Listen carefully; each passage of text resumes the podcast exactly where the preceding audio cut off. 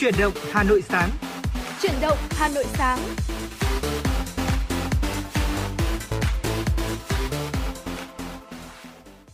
Trọng Khương và Thùy Linh xin chào quý vị thính giả. Quý vị và các bạn đang đến với chuyển động Hà Nội sáng và thưa quý vị hôm nay thật là vui vì chúng tôi được đồng hành với quý vị để có thể là chia sẻ những tin tức, những thông tin thời sự đáng chú ý. Bên cạnh đó thì chúng tôi cũng đã chuẩn bị những nội dung để có thể đàm luận chia sẻ cùng quý vị trong những phần sau của chương trình. Và quý vị hãy nhớ số điện thoại của chúng tôi là 0243 773 6688 luôn sẵn sàng chờ đợi chờ đợi những cuộc gọi của quý vị để chúng ta có thể chia sẻ nhiều hơn những vấn đề trong cuộc sống, lan tỏa nhiều hơn những thông tin tích cực đến với người thân và bạn bè của mình và chương trình của chúng tôi thì được phát sóng trên tần số FM 96 MHz của Đài Phát thanh và Truyền hình Hà Nội. Đồng thời thì chương trình cũng được phát trực tuyến trên trang web hanoitv.vn. Vâng ạ, Thùy Linh xin được cảm ơn anh Trọng Khương đã gửi những cái thông tin rất là hữu ích, rất là bổ ích đến cho quý vị thính giả.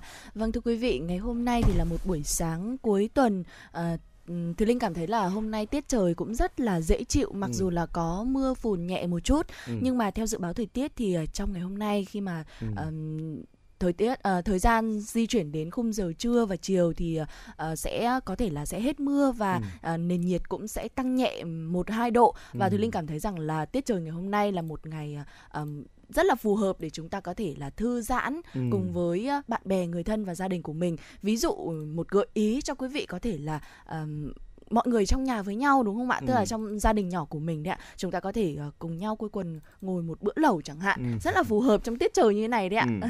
Chính xác là ừ. như thế và hy vọng rằng là uh, chúng ta khi mà chúng chúng ta có một cuối tuần tuyệt vời như vậy rồi ừ. thì không nhất thiết là chúng ta phải đi ra ngoài đúng không nào? Và khi mà chúng ta hạn chế được việc là chúng ta ra ngoài thì cũng góp phần là giúp uh, chung tay cùng với tất cả mọi người chúng ta đẩy lùi được dịch bệnh.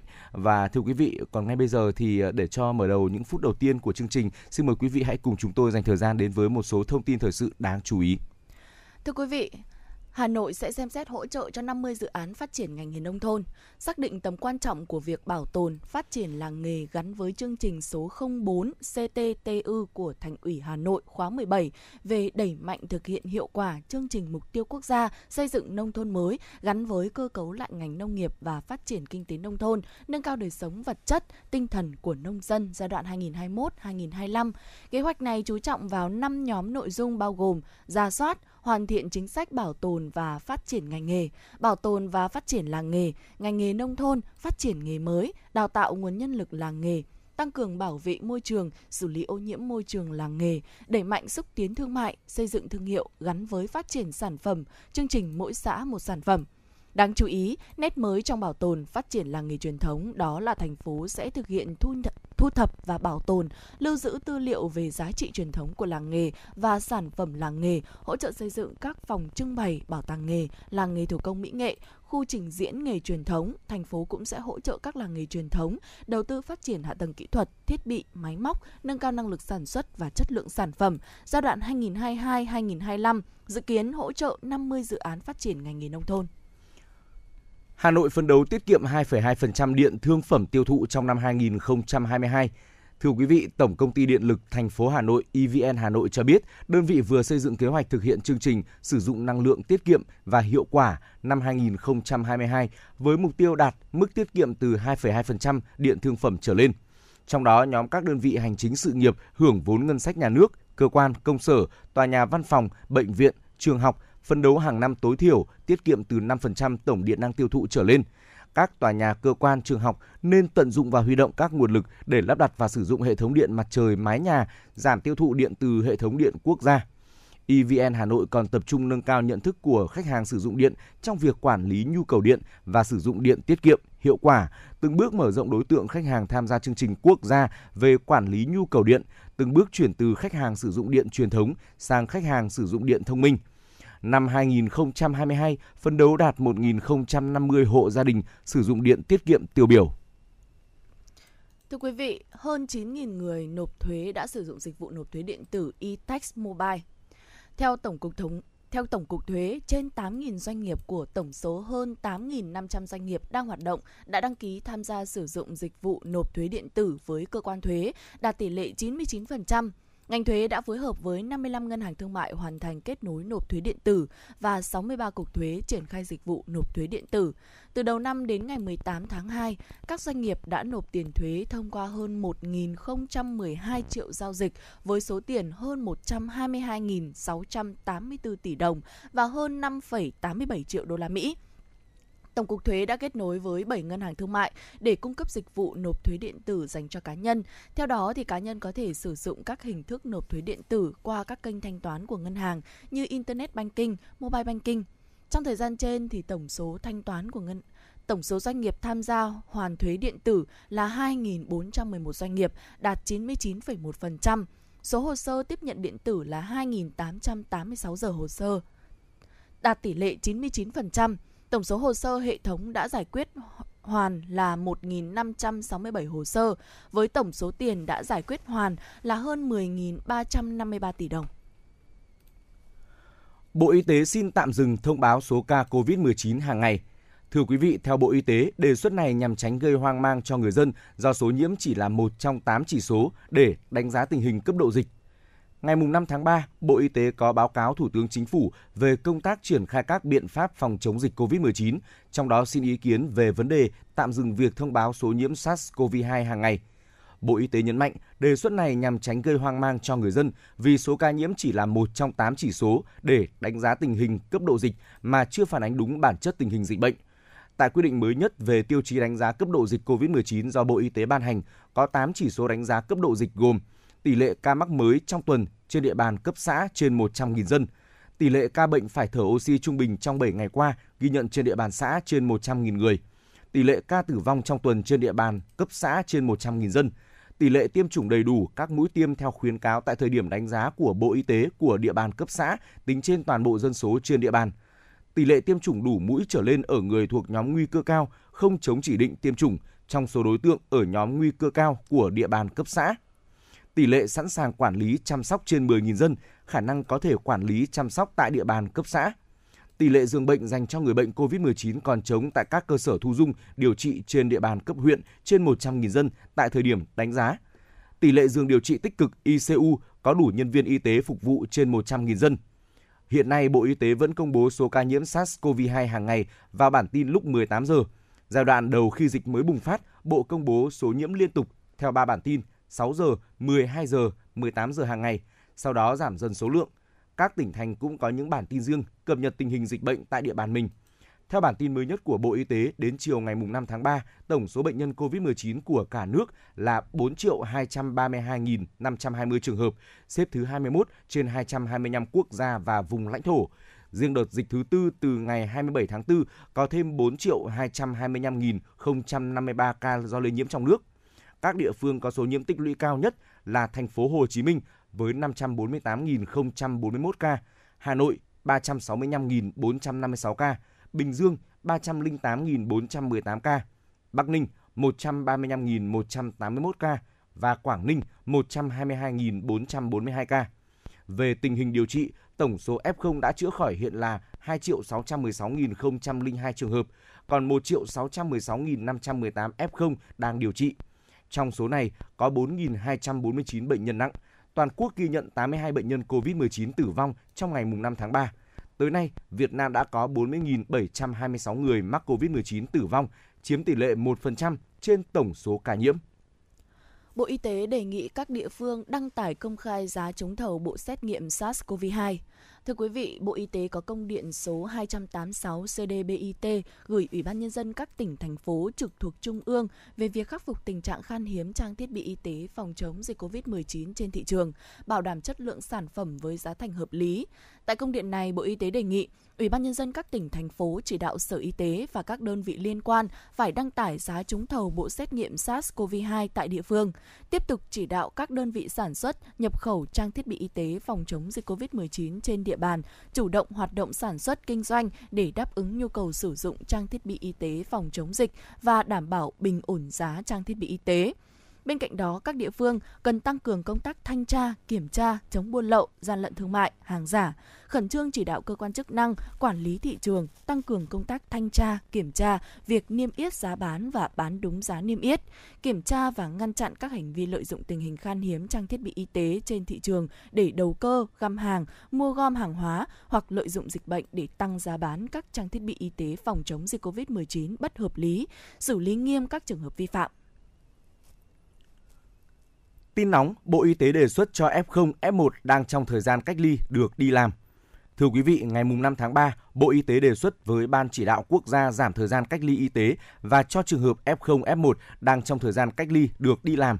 Theo đó, người nhiễm SARS-CoV-2 gọi là F0 không có triệu chứng đang trong thời gian cách ly 7 ngày kể từ ngày xét nghiệm dương tính với SARS-CoV-2 và chưa có kết quả xét nghiệm SARS-CoV-2 âm tính có thể tự nguyện tham gia làm việc. Các đơn vị địa phương có thể xem xét bố trí thực hiện các công việc trực tuyến, không tiếp xúc trực tiếp với người xung quanh hoặc được phép tham gia hỗ trợ chăm sóc, theo dõi, điều trị người nhiễm SARS-CoV-2 trong gia đình, cơ sở lưu trú hoặc tại các cơ sở điều trị bệnh COVID-19 phù hợp với nhiệm vụ được giao, trình độ chuyên môn nghiệp vụ và thực hiện nghiêm thông điệp 5K.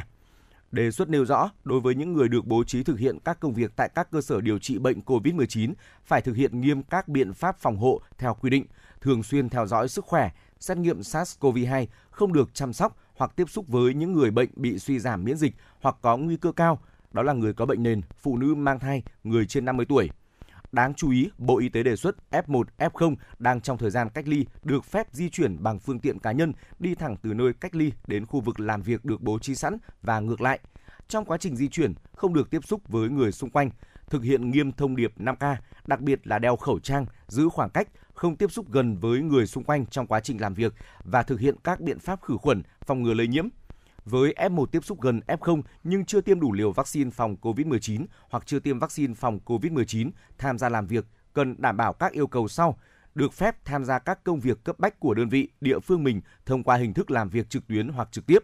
Trong trường hợp làm việc trực tiếp, cơ sở làm việc phải bố trí, thiết lập khu vực làm việc dành riêng cho các trường hợp là F1, đảm bảo khoảng cách làm việc, không tập trung đông người và thoáng khí để giảm nguy cơ lây nhiễm. Những người này cũng được phép di chuyển bằng phương tiện cá nhân đi thẳng từ nơi cách ly đến khu vực làm việc được bố trí sẵn và ngược lại. Trong quá trình di chuyển, không được tiếp xúc với người xung quanh, thực hiện nghiêm thông điệp 5K, đặc biệt là đeo khẩu trang, giữ khoảng cách, không tiếp xúc gần với người xung quanh trong quá trình làm việc và thực hiện các biện pháp khử khuẩn, phòng ngừa lây nhiễm. Theo thống kê của Bộ Y tế, từ ca nhiễm đầu tiên đến nay, cả nước đã ghi nhận 4.059.262 ca mắc, 2.589.436 người đã khỏi bệnh, chiếm 63,8%, 40.609 ca tử vong. So với tháng trước, số ca cộng đồng cả nước tăng 197,9%, số ca tử vong giảm 47,1%, số ca đang điều trị tại bệnh viện giảm 24,5%, số ca nặng nguy kịch giảm 43,1%, tỷ lệ tử vong trên số mắc của 30 ngày qua là 0,2%, giảm so với tháng trước 1%. Phân bố tỷ lệ nhiễm theo độ tuổi trong tháng 2 so với tháng trước, nhóm 18 đến 49 tuổi chiếm 54,3% với 871.083 ca, tăng 2,5 lần so với tháng trước. Nhóm 50 đến 65 tuổi chiếm 10,8% với 173.254 ca, tăng 2,2 lần so với tháng trước. Nhóm trên 65 tuổi chiếm 4,5% với 72.189 ca, tăng 2 lần so với tháng trước. Thưa quý vị, vừa rồi là những tin tức đầu tiên trong à, chương trình chuyển động Hà Nội sáng ngày hôm nay mà ban biên tập chương trình xin được chuyển tới quý vị. Bên cạnh đó chúng tôi cũng mong muốn nhận được những thông tin tin tức khác từ quý vị gửi về cho chương trình. Còn bây giờ xin mời quý vị hãy cùng thư giãn với một giai điệu âm nhạc.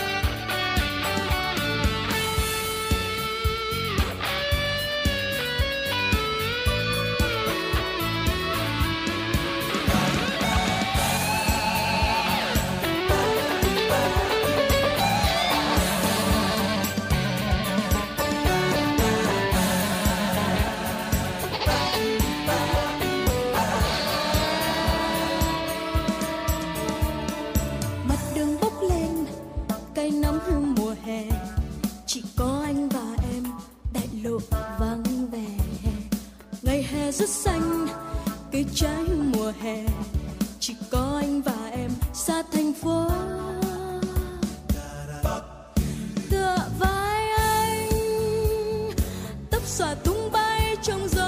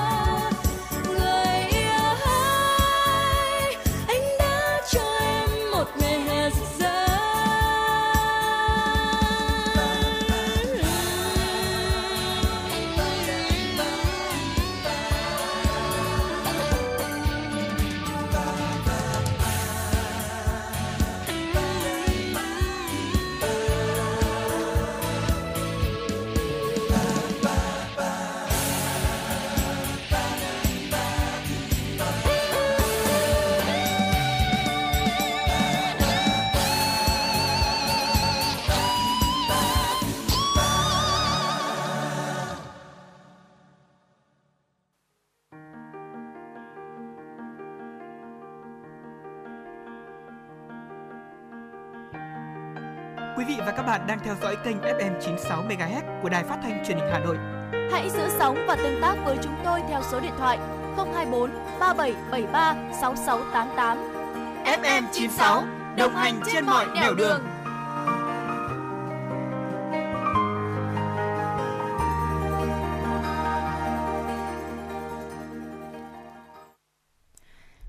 Quý thính giả thân mến, quay trở lại với chương trình chuyển động Hà Nội sáng ngày hôm nay thì với những cái chủ đề trong chương trình ngày hôm nay thì Thùy Linh và Trọng Khương cũng muốn chia sẻ với quý vị uh, rất nhiều những ờ, thông tin tin tức. Bên cạnh đó thì chúng tôi cũng muốn chia sẻ những điều bổ ích, hữu ích đến cho quý vị thính giả. Và trong chương trình ngày hôm nay thì chúng tôi cũng muốn chia sẻ với quý vị năm đầu sách hay dành cho các bé gái trong tháng 3 này. Uh, và quý vị thân mến, sách thì không chỉ là công cụ hữu ích để giúp cho các bé vừa học vừa thư giãn mà nó còn là người bạn thân thiết Ừ. luôn bên cạnh trẻ à, tùy vào độ tuổi và sở thích thì các bậc phụ huynh có thể lựa chọn những cuốn sách khác nhau để có thể làm quà tặng cho con mình và sau đây thì sẽ là những tựa sách mà vừa dễ thương vừa ý nghĩa được ra mắt ngay trong tháng 3 này ạ Ừ.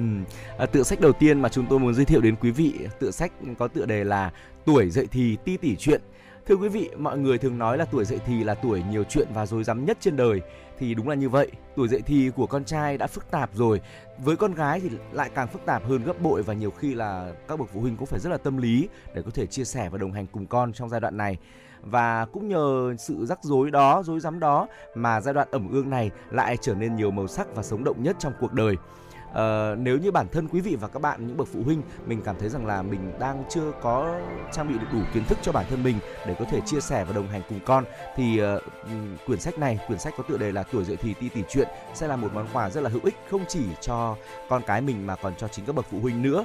Uh, cuốn sách là những câu chuyện đồng cảm với những sự thay đổi lớn mang tính bước ngoặt của tuổi teen kể lại những câu chuyện của chính các bạn nữ với chất văn trẻ trung và sự đồng cảm chân thành nhất. Phần minh họa của cuốn sách thì được thực hiện bởi họa sĩ Kim Duẩn sẽ tạo ấn tượng cho bạn đọc và truyền cảm hứng cùng năng lượng tích cực cho các bạn trẻ và cả các bậc phụ huynh trong việc là chúng ta cung cấp và bồi đắp thêm kiến thức cho chính bản thân mình. Dạ vâng, à, quý vị thân mến, tựa sách thứ hai chúng tôi muốn giới thiệu đó chính là Illustrated Classic, chuyện kể về hoàng tử và công chúa. Thưa quý vị, cuốn sách Illustrated Classic à, chuyện kể về các chàng hoàng tử và các nàng công chúa bao gồm 18 câu chuyện cổ tích nổi tiếng ừ. gắn liền với tuổi thơ của nhiều thế hệ, ví dụ như là nàng công chúa ngủ trong rừng hay là hoàng tử ếch hay là nàng công chúa và hạt đậu vân vân. Ừ. Đây đều là những câu chuyện ý nghĩa, giàu tính nhân văn và với những cái câu chuyện này thì cũng sẽ dạy cho trẻ là đức tính tốt lành trong cuộc sống và với những hình minh họa được vẽ tay rất là tỉ mỉ mang đậm màu sắc cổ tích thì uh, cuốn sách này cũng sẽ là những cái món quà rất là tuyệt vời ừ. để có thể đưa các em nhỏ vào thế giới thần tiên đầy mơ mộng của mình ạ. Ừ. À, tiếp theo là một tựa sách có tên gọi là giáo dục nhân cách và giới tính dành cho bé gái, tức là tên tên quyển sách này thì uh, sẽ nói thẳng về vấn đề mà nó muốn chia sẻ luôn. Dạ. À, và đây là một bộ sách giúp cho các con học được cách bảo vệ cơ thể mình, chống lại các hành vi xâm hại cơ thể, bảo vệ bản thân khi mà gặp kẻ xấu, đồng thời thì cũng dạy trẻ cư xử đúng mực, thông minh trong mọi tình huống và mọi hoàn cảnh. Bộ sách gồm có 4 cuốn với 4 chủ đề hữu ích gồm Tớ dũng cảm, nói không với kẻ xấu, sẽ dạy trẻ cách chống lại các hành vi xâm hại, tự bảo vệ bản thân. Tớ biết quý trọng cơ thể mình, dạy trẻ cách nhận biết và bảo vệ các bộ phận trên cơ thể. Tớ là cô bé lịch sự văn minh, dạy trẻ có hành vi, cử chỉ ngôn ngữ đúng mực và tớ là cô bé đáng yêu, dạy trẻ sống đoàn kết, yêu thương, biết chia sẻ. Quý vị thân mến, tựa sách thứ hai có tựa đề là Sứ Nevermore Diệu Kỳ. Sứ Nevermore Diệu Kỳ là bộ sách chiếm được cảm tình của độc giả ngay từ khi mới ra mắt. Tác phẩm cũng đã nhận được nhiều giải thưởng, ví dụ như là cuốn sách của năm tại Indie Book Awards và Australian Book Industry Awards, giải thưởng sách thiếu nhi Waterstone, giải thưởng Aurealis cho tiểu thuyết thiếu nhi. Xứ Nevermore diệu kỳ thì xoay quanh một cô bé bị nguyền rủa Morrigan Crow, 11 tuổi, sống cùng với cha và dì ghẻ tại nước Winstersea. Vốn có cuộc sống không hạnh phúc, cô bé lại phải chịu lời nguyền là sẽ chết vào sinh nhật lần thứ 11. Nhưng mà thật bất ngờ khi mà chính vào đêm sinh nhật của mình, cô bé đã lạc vào thành phố Nevermore đầy bí ẩn và Thùy Linh tin chắc rằng uh, cuốn sách cuốn xứ Nevermore diệu kỳ này cũng sẽ rất là hấp dẫn đối với các bé gái trong độ tuổi ờ, thiếu nhi và thiếu niên đấy ạ. Vâng, bên cạnh những tác phẩm mà giúp cho các bậc phụ huynh và chính các bạn các bạn gái có thể là bảo vệ bản thân mình, hiểu rõ hơn về cơ thể của mình thì những tựa sách về uh, cổ tích này rồi thì là những uh, tựa sách thần tiên thế này trọng cương nghĩ rằng là cũng sẽ mở mang rất là nhiều điều khiến cho trí tưởng tượng của các bé được bay xa và khiến tâm hồn của các bé được được ngập tràn màu sắc hơn. Dạ. Và tiếp theo là một tựa sách đó là bộ sách bóc dán dành cho bé gái Thưa quý vị, bộ sách bóc dán dành cho bé gái đến từ nhà xuất bản Osborn với những miếng dán sinh động, ngập tràn màu sắc sẽ là món quà dễ thương mà phụ huynh có thể dành tặng cho con yêu của mình trong những dịp đặc biệt. À, không chỉ mang đến cho bé gái niềm vui, bộ sách bóc dán còn giúp trẻ kết hợp khéo léo giữa vận động, uh, giữa vận động tinh và trí não. Những trò chơi bóc dán được thiết kế giúp nâng cao trí tuệ toàn diện cho trẻ, ví dụ như là khả năng quan sát, trí nhớ, trí tưởng tượng và khả năng sáng tạo. Vâng thưa quý vị, vừa rồi là những tựa sách mà sẽ uh, xuất bản trong tháng 3 này và quý vị cũng có thể uh, coi đây là một trong những gợi ý của chương trình truyền động Hà Nội sáng đến cho quý vị uh, gửi tặng những món quà nhỏ ý ừ. nghĩa dành cho uh, con gái của mình trong thời điểm sắp tới đúng không ạ? Uh, ngoài ra nếu như quý vị có những tựa sách nào khác hay thú vị dành cho uh, các bé gái và cả các bé trai nữa thì cũng có thể gợi ý cho chương trình ừ. và chia sẻ với quý vị thính giả khác trên uh, tần số FM 96 của chương trình truyền động Hà Nội sáng. Còn bây giờ thì xin mời quý vị hãy cùng quay trở lại với không gian âm nhạc của chương trình. Xin mời quý vị vị cùng lắng nghe giai điệu của ca khúc Em mình ơi.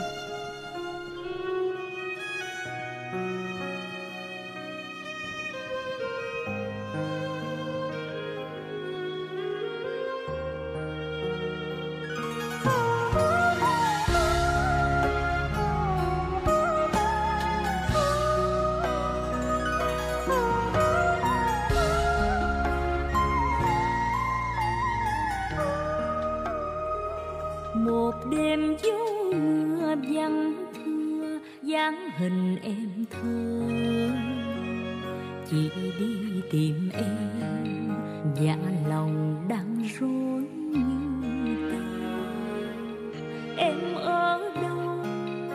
Giờ này em ở đâu? Em có nghe tiếng chị ôi số đau. Chỉ phận không may chờ ngày lớn mộng đời thu trắng.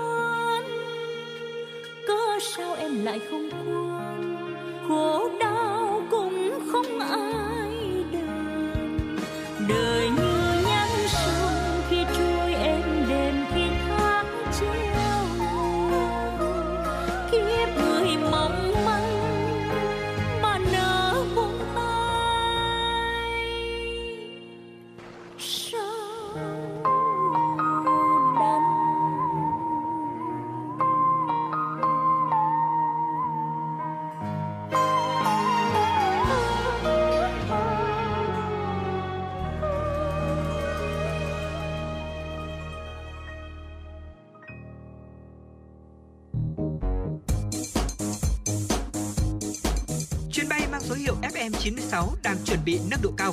Quý khách hãy thắt dây an toàn, sẵn sàng trải nghiệm những cung bậc cảm xúc cùng FM96. Quý vị và các bạn thân mến, quý vị và các bạn đang quay trở lại với chuyển động Hà Nội sáng. Tiếp nối chương trình, xin mời quý vị hãy cùng dành thời gian lắng nghe một số thông tin thời sự đáng chú ý. Hà Nội vượt mốc 25.000 ca COVID-19, hơn 1.000 ca điều trị tại các cơ sở thu dung. Thưa quý vị, Sở Y tế Hà Nội tối mùng 5 tháng 3 thông báo thành phố vừa ghi nhận 25.013 ca nhiễm COVID-19 mới, trong đó có 9.407 ca cộng đồng. Toàn thành phố có hơn 682.500 người nhiễm SARS-CoV-2 đang điều trị, theo dõi. Bệnh nhân phân bố tại 541 xã phường thị trấn thuộc 30 trên 30 quận, huyện, thị xã. Một số quận huyện ghi nhận nhiều bệnh nhân trong ngày như Bắc Từ Liêm 1.454, Đông Anh 1.442, Hoài Đức 1.368, Hoàng Mai 1.322, Sóc Sơn 1.310. Theo Sở Y tế, tới hết ngày 4 tháng 3, Hà Nội có hơn 682.500 người nhiễm SARS-CoV-2 đang điều trị. Trong đó có hơn 675.600 ca điều trị tại nhà, chiếm gần 99%, hơn 1.000 ca điều trị tại các cơ sở thu dung của quận, huyện và thành phố. Ngoài ra, có hơn 6.000 ca đang điều trị tại các cơ sở y tế tầng 2, 3, trong đó có 360 ca điều trị ở Bệnh viện Bệnh nhiệt đới Trung ương và Bệnh viện Đại học Y Hà Nội. Ngày hôm qua, Hà Nội có thêm hơn 58.000 người mắc COVID-19 khỏi bệnh, nâng tổng số lượt bệnh nhân điều trị khỏi lên 629.031 người. Đồng thời, hôm qua Hà Nội cũng có 12 bệnh nhân COVID-19 tử vong, nâng tổng số người tử vong do COVID-19 từ ngày 27 tháng 4 năm 2021 đến nay lên 1.152 người. Theo báo cáo của Bộ Y tế tại cuộc họp Ban chỉ đạo quốc gia phòng chống dịch COVID-19 ngày 5 tháng 3, Bộ Y tế cho hay số ca mắc COVID-19 liên tục tăng nhanh, biến thể Omicron có xu hướng gia tăng lây nhiễm nhanh trong thời gian gần đây, phổ biến ở các tỉnh, thành phố, nhất là thành phố Hà Nội và thành phố Hồ Chí Minh, thay thế dần biến thể Delta. Trong cuộc họp phòng chống dịch mới đây, Chủ tịch Ủy ban nhân dân thành phố Hà Nội Chu Ngọc Anh cho biết, theo nhận định của các chuyên gia, biến thể Omicron đang song hành với Delta và có thể đã chiếm đa số, bằng chứng là tốc độ lây lan COVID-19 hiện nay rất nhanh. Mới nhất, Sở Y tế Hà Nội giao CDC Hà Nội là đầu mối phối hợp với Viện Vệ sinh Dịch tễ Trung ương, các đơn vị có khả năng giải trình tự gen đối với virus SARS-CoV-2, Trung tâm Y tế các quận, huyện, thị xã và các đơn vị liên quan tổ chức xét nghiệm sàng lọc, giải trình tự gen các ca nhiễm COVID-19, đánh giá mức độ lây nhiễm với các biến chủng mới của virus SARS-CoV-2 Omicron trên địa bàn thành phố. Sở cũng yêu cầu CDC đề xuất các kịch bản, phương án, biện pháp khi số ca nhiễm tiếp tục tăng trong thời gian tới cho Sở Y tế để kịp thời tham mưu cho Ủy ban nhân dân thành phố, ban chỉ đạo phòng chống dịch của thành phố. Thưa quý vị, Sở Y tế Hà Nội có công văn số 998 về việc thực hiện các biện pháp thích ứng an toàn, linh hoạt và kiểm soát hiệu quả dịch bệnh COVID-19 biến thể SARS-CoV-2, đẩy mạnh tiêm vaccine phòng COVID-19, gửi Trung tâm Kiểm soát Bệnh tật CDC Hà Nội, Phòng Y tế các quận, huyện, thị xã, Trung tâm Y tế các quận, huyện, thị xã, các cơ sở khám chữa bệnh trong và ngoài công lập – theo đó, Sở Y tế giao CDC Hà Nội là đầu mối phối hợp Viện Vệ sinh Dịch tễ Trung ương, các đơn vị có khả năng giải trình tự gen đối với virus SARS-CoV-2, Trung tâm Y tế quận, huyện, thị xã và các đơn vị liên quan tổ chức xét nghiệm sàng lọc, giải trình tự gen các ca nhiễm COVID-19, từ đó đánh giá mức độ lây nhiễm với biến chủng Omicron trên địa bàn thành phố. Tại cuộc họp Ban chỉ đạo quốc gia phòng chống dịch COVID-19 diễn ra ngày 5 tháng 3, theo báo cáo của Bộ Y tế, biến thể Omicron có xu hướng gia tăng lây nhiễm nhanh trong thời gian gần đây ở các tỉnh, thành phố, nhất là ở Hà Nội và Hồ Chí Minh. Biến thể này thay thế dần biến thể Delta. Theo báo cáo của Bộ Y tế tại Hà Nội, biến thể Omicron đã ghi nhận ở 20 trên 30 quận huyện thị xã, trong đó biến thể BA.2 chiếm tới 87% tổng số mẫu phát hiện biến thể Omicron. Điều đáng nói, biến thể phụ BA.2 có khả năng lây lan nhanh hơn 1,5 lần biến thể gốc BA.1 và có khả năng tránh tác động miễn dịch của các loại vaccine hiện tại hơn biến thể gốc BA.1 khoảng 30%. Còn tại thành phố Hồ Chí Minh, biến thể Omicron chiếm tới 76% số mẫu có kết quả giải trình tự gen.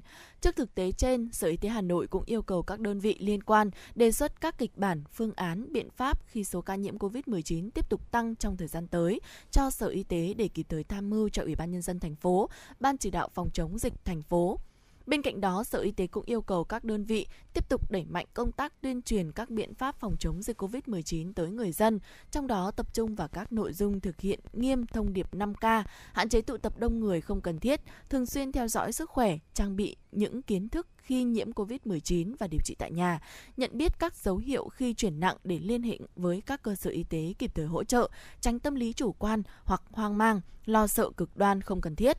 Đặc biệt quan tâm đến nhóm đối tượng nguy cơ cao, phụ nữ mang thai chưa được tiêm vaccine phòng COVID-19.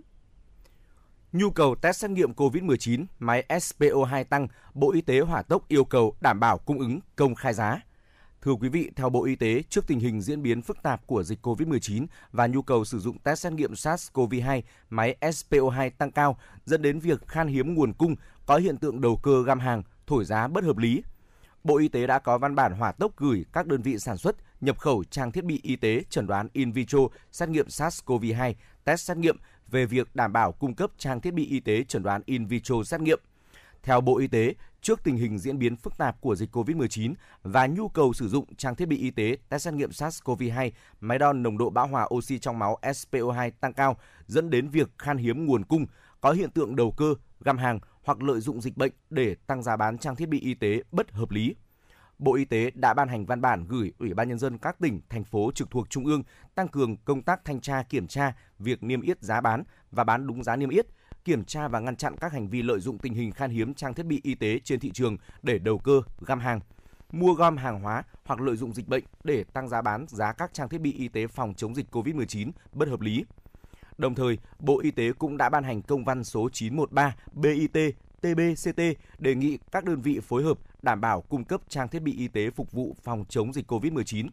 Để khắc phục tình trạng khan hiếm test xét nghiệm SARS-CoV-2 trên thị trường, đảm bảo chất lượng sản phẩm với giá thành hợp lý, Bộ Y tế đề nghị các đơn vị khẩn trương thực hiện các nội dung cụ thể ổn định hoạt động sản xuất kinh doanh, chuẩn bị kế hoạch và phương án đảm bảo nguồn cung trên nguyên tắc đảm bảo chất lượng sản phẩm, đồng thời chủ động tìm kiếm nguồn nguyên liệu để phục vụ sản xuất, nguồn hàng nhập khẩu trang thiết bị y tế phòng chống dịch COVID-19, đặc biệt đối với test xét nghiệm SARS-CoV-2, máy đo nồng độ bão hòa oxy trong máu SPO2. Đảm bảo giá bán ra phù hợp với các chi phí đầu vào, không bán qua nhiều cấp trung gian, tăng giá bất hợp lý để đảm bảo bình ổn giá bán trên thị trường. Yêu cầu các nhà phân phối, bán lẻ thực hiện niêm yết giá, không gom hàng và tăng giá, không bán cho các đơn vị thu mua, đầu cơ để tăng giá khi nhu cầu trong nước đang tăng cao, gây khan hiếm thị trường – Bộ Y tế cũng đề nghị các đơn vị nâng cao trách nhiệm doanh nghiệp đối với cộng đồng, đạo đức kinh doanh, không được nâng giá, trục lợi trong các hoạt động cung ứng phòng chống dịch. Đồng thời thực hiện công khai giá và cập nhật giá thường xuyên, không để tình trạng chênh lệch giữa giá công bố trên trang thông tin điện tử cao nhưng giá giao cho nhà phân phối bán lẻ thấp. Bộ Y tế cho biết tính đến ngày 4 tháng 3 năm 2022, Bộ Y tế đã cấp phép 169 trang thiết bị y tế, sinh phẩm chẩn đoán in vitro, xét nghiệm SARS-CoV-2 có 14 sản phẩm sản xuất trong nước và 155 sản phẩm nhập khẩu, gồm 56 sản phẩm xét nghiệm vật liệu di truyền, 83 sản phẩm xét nghiệm kháng nguyên SARS-CoV-2 và 30 sản phẩm xét nghiệm kháng thể kháng SARS-CoV-2. Thưa quý vị, Hà Nội có 326 xã phường của 30 quận huyện thị xã ở vùng cam. Ủy ban nhân dân thành phố Hà Nội vừa có thông báo số 169 về việc đánh giá cấp độ dịch trong phòng chống dịch COVID-19 trên địa bàn thành phố Hà Nội.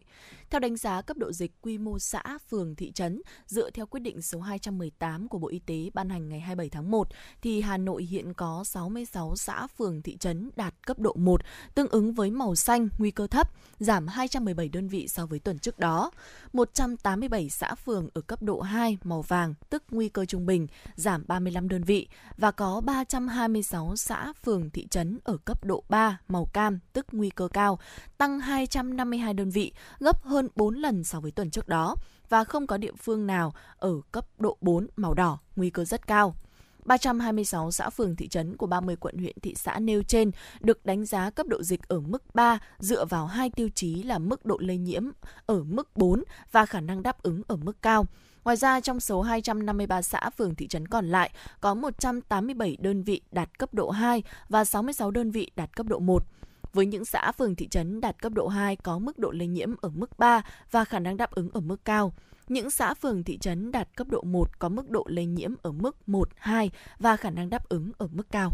Và đó là một số thông tin thời sự đáng chú ý chúng tôi cập nhật và gửi đến quý vị. Tiếp nối chương trình, xin mời quý vị cùng chúng tôi dành thời gian lắng nghe một giai điệu âm nhạc. Mời quý vị lắng nghe ca khúc có tựa đề Hương Ngọc Lan.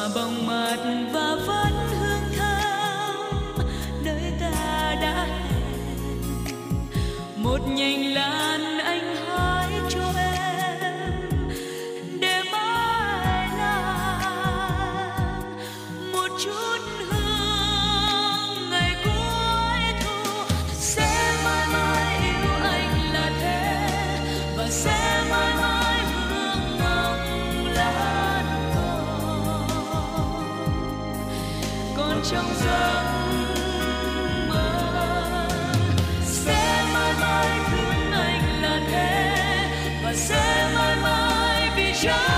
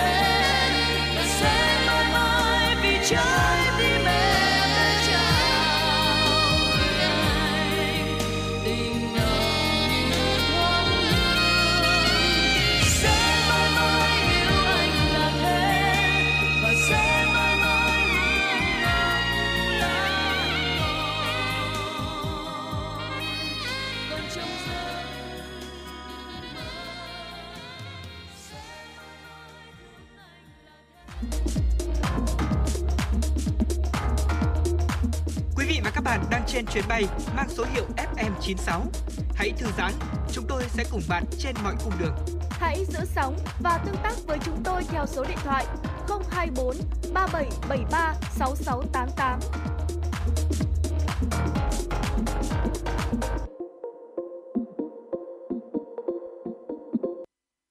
Quay trở lại với chuyển động Hà Nội, xin mời quý vị hãy cùng chúng tôi lắng nghe cập nhật một số thông tin thời sự đáng chú ý.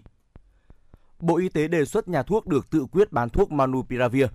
Thưa quý vị, Bộ Y tế vừa đề xuất Thủ tướng về điều chỉnh quy định cho phép người phụ trách chuyên môn về dược tại nhà thuốc, quầy thuốc được kê đơn cho bệnh nhân hoặc người mua thuốc điều trị COVID-19 Manupiravir. ngày 5 tháng 3, tại phiên họp lần thứ 13 của Ban chỉ đạo quốc gia phòng chống dịch COVID-19, Bộ Y tế đã có báo cáo gửi Thủ tướng Chính phủ, Ban chỉ đạo quốc gia phòng chống dịch COVID-19. Đáng chú ý trong đó có vấn đề kê đơn thuốc kháng virus điều trị COVID-19 Manupiravir. Bộ Y tế giải thích việc hiện có quy định chặt chẽ là do Manupiravir là thuốc mới, cần tiếp tục theo dõi về chất lượng, hiệu quả, an toàn của thuốc trong quá trình lưu hành. Đến nay, thuốc đã được Bộ Y tế cấp phép lưu hành có điều kiện trong 3 năm và phải kiểm soát chặt chẽ sau khi cấp phép.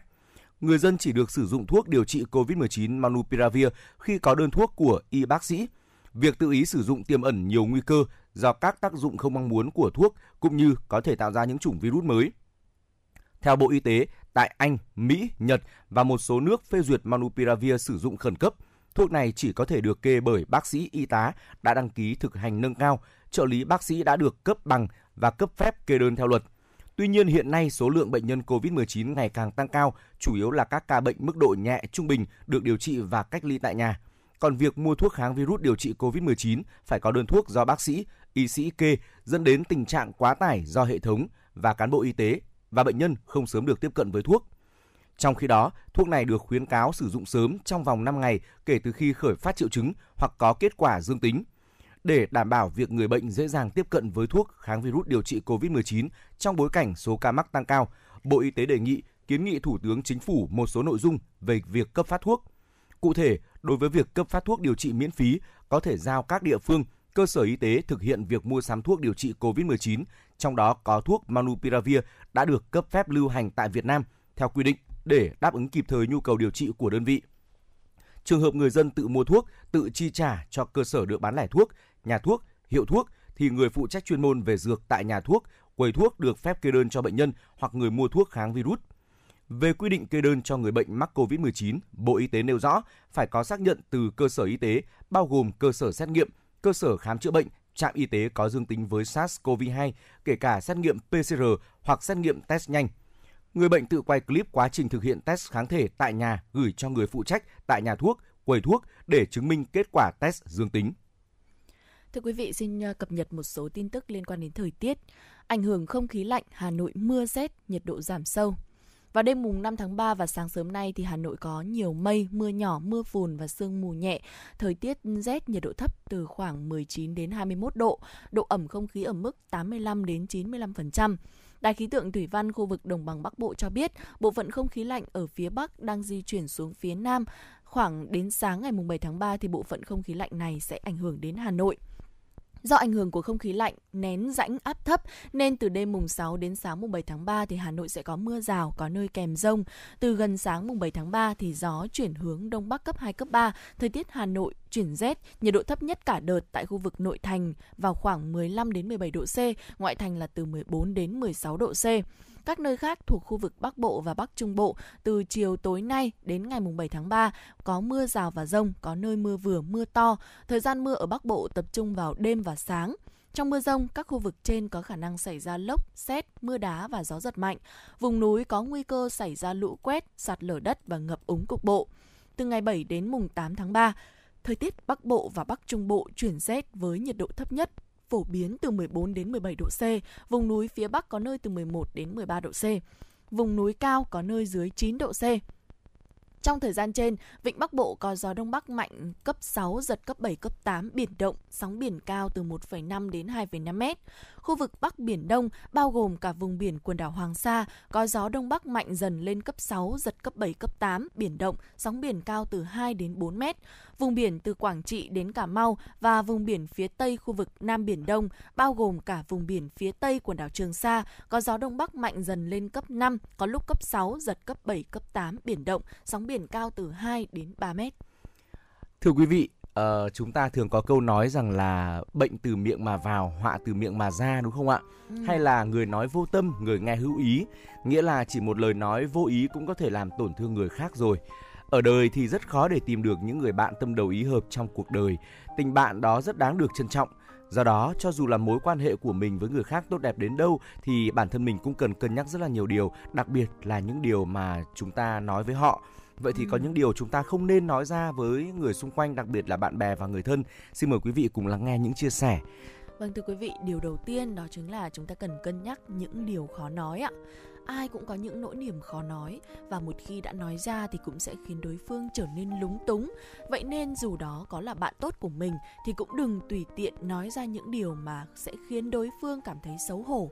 Ví dụ như khi chúng ta gặp khó khăn và cần hỗ trợ tài chính, nếu biết rằng người bạn tốt của mình không dư giả thì chúng ta cũng không nên nhờ giúp đỡ, bởi vì sau khi mà chúng ta nói ra điều này thì đối phương sẽ cảm thấy rất là khó xử. Nếu đồng ý thì uh, họ lại có thể là không có khả năng giúp, nhưng mà nếu không đồng ý thì họ có thể sẽ cảm thấy xấu hổ với bản thân chúng ta bởi vì không giúp được mình. Do đó khi mà mở miệng nhờ vả rồi thì sẽ chỉ làm nhau trở nên gượng gạo hơn mà thôi. Trong tình huống này thì chúng ta cũng nên cố gắng tự mình tìm ra cách giải quyết khác thì sẽ tốt hơn. Vâng, và đối với những chuyện mà chúng ta chỉ hiểu mơ màng thì chúng ta cũng nên cân nhắc đừng nói ra. Ừ. Có một số người khi mà giao tiếp với người khác thì luôn nóng lòng được bày tỏ ý kiến của mình, nhưng mà trên thực tế họ lại không thực sự hiểu những điều này. Những gì họ nói vào lúc đó chẳng khác gì nửa thùng nước lã, sẽ chỉ chiêu mời người khác chế giễu mà thôi. Vì vậy, trong các cuộc nói chuyện, người sống thấu đáo sẽ không gấp gáp bày tỏ ý kiến của mình mà chỉ im lặng lắng nghe những gì người khác nói rồi mới đánh giá vấn đề và bày tỏ ý kiến của riêng mình sau khi hiểu toàn diện vấn đề rồi. Bên cạnh đó thì còn có cả những lời tâng bốc lẫn nhau nữa thưa quý vị. Trên đời này thì luôn luôn có một số người là có thói quen tâng bốc khi tiếp xúc với người khác. Ừ. Đồng thời cũng có một số người cũng thích được người khác tâng bốc nữa. Việc tâng bốc thì có thể thỏa mãn sự hiển thị, phu phiếm nhưng mà nó cũng cho thấy sự giả tạo của một người. Ngoài điều đó ra thì nó không mang lại bất kỳ sự phát triển nào. Đối với một người thực sự có năng lực thì ngược lại, họ sẽ rất không thoải mái với những người mà thích nói lời ngon ngọt, nịnh nọt. Người muốn vươn lên thì không nên dồn tâm sức vào việc su nịnh, bởi vì những người tính cách thực tế thì sẽ không tiếp nhận những lời nịnh nọt như vậy. Đặc biệt là người thân hoặc là bạn bè thân thiết của mình, càng không thể tùy ý tâng bốc họ, bởi vì điều đó sẽ khiến cho đối phương nghĩ rằng chúng ta không đủ chân thành khi ừ. đối đãi với họ. Và điều tiếp theo chúng tôi muốn chia sẻ với quý vị đó là việc tùy tiện pha trò hay chúng ta còn gọi là đùa dai đấy ạ. Ừ. Có một số người cho rằng là họ có quen quan hệ tốt với nhau rồi thì có thể là tùy ý pha trò nhưng mà họ lại quên mất rằng là nếu hành động khiến cả hai bên đều cảm thấy thoải mái vui vẻ thì mới có thể gọi là đùa giỡn được. Còn nếu mà những lời nói của chúng ta gây tổn thương hoặc là làm cho đối phương xấu hổ thì đó không còn là đùa giỡn nữa mà đã trở thành hành động chế giễu rồi. Trên thực tế thì nhiều vụ án đổ máu đã xảy ra mà nguyên nhân chỉ là xuất phát từ một câu bông đùa mà thôi. Ở nhất là giữa những người bạn với nhau thì một bi kịch như vậy lại càng cực kỳ đáng buồn. À, vì vậy thì chúng ta có thể là pha trò một chút để hòa đồng với bạn bè nhưng hãy nhớ rằng là trò đùa thì không bao giờ được vượt quá giới hạn quý vị và các bạn nhé. Dạ vâng thưa quý vị, đó là những cái điều mà à, chúng tôi cũng tổng hợp được và đặc biệt là ừ, Thùy Linh cảm thấy những điều này thì chúng ta thường là hay gặp phải với ừ. người thân và bạn bè của mình. Ừ. Tức là với người lạ thì chúng ta thường sẽ cẩn thận hơn trong ừ. lời ăn tiếng nói, trong những cái câu từ mà mình nói đúng không ạ? Ừ. Nhưng mà quý vị ạ, với người thân thì chúng ta cũng nên ờ, cân nhắc bởi vì là uh, đôi khi nhiều khi mà chúng ta vô tình thôi ừ. lại có thể là làm mất lòng của những người mà thân yêu của mình. Ừ. Có thể là họ uh, nghĩ nghĩ nhầm đi, nghĩ sai đi ừ. cái ý ban đầu của mình uh, mà muốn truyền tải đến họ đúng vâng. không ạ? Chính xác là như vậy và thưa quý vị đó cũng là thông điệp ngày mới mà chuyển động Hà Nội muốn gửi đến quý vị. Uh, chúng ta hãy luôn luôn cẩn trọng lời ăn tiếng nói của mình để đạt được nhiều thành công trong cuộc sống nhé. Và đến đây thì thời lượng của chương trình cũng đã trôi dần về những phút cuối rồi. À, chúng tôi xin được gửi tặng cho quý vị và các bạn một ca khúc thay cho lời chào kết của những người làm chương trình. Ca khúc có tựa đề Chào buổi sa- chào buổi sáng qua tiếng hát của nhóm MTV. Xin chúc quý vị sẽ có một buổi sáng thật là tuyệt vời bên cạnh những người thân và bạn bè của mình một buổi sáng cuối tuần như thế này. Và đừng quên quay trở lại đồng hành với Trọng Khương và Thùy Linh vào khung giờ trưa của chuyển động Hà Nội quý vị nhé. Còn bây giờ xin chào và hẹn gặp lại.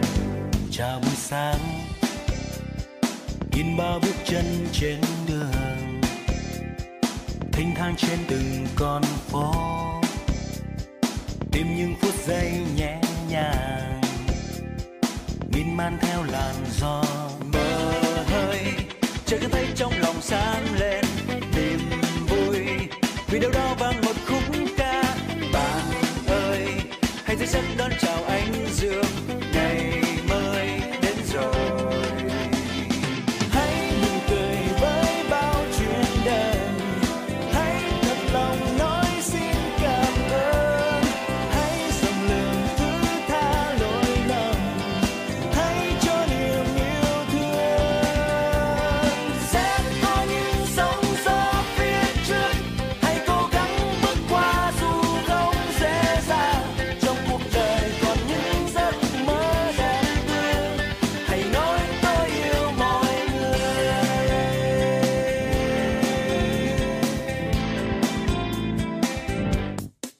chào buổi sáng.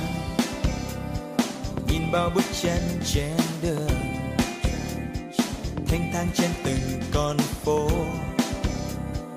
Tìm những phút giây nhẹ nhàng. Miên man theo làn gió. Trên nhà thấy trong lòng sáng lên. Niềm vui. Vì đâu đó vang một khúc ca.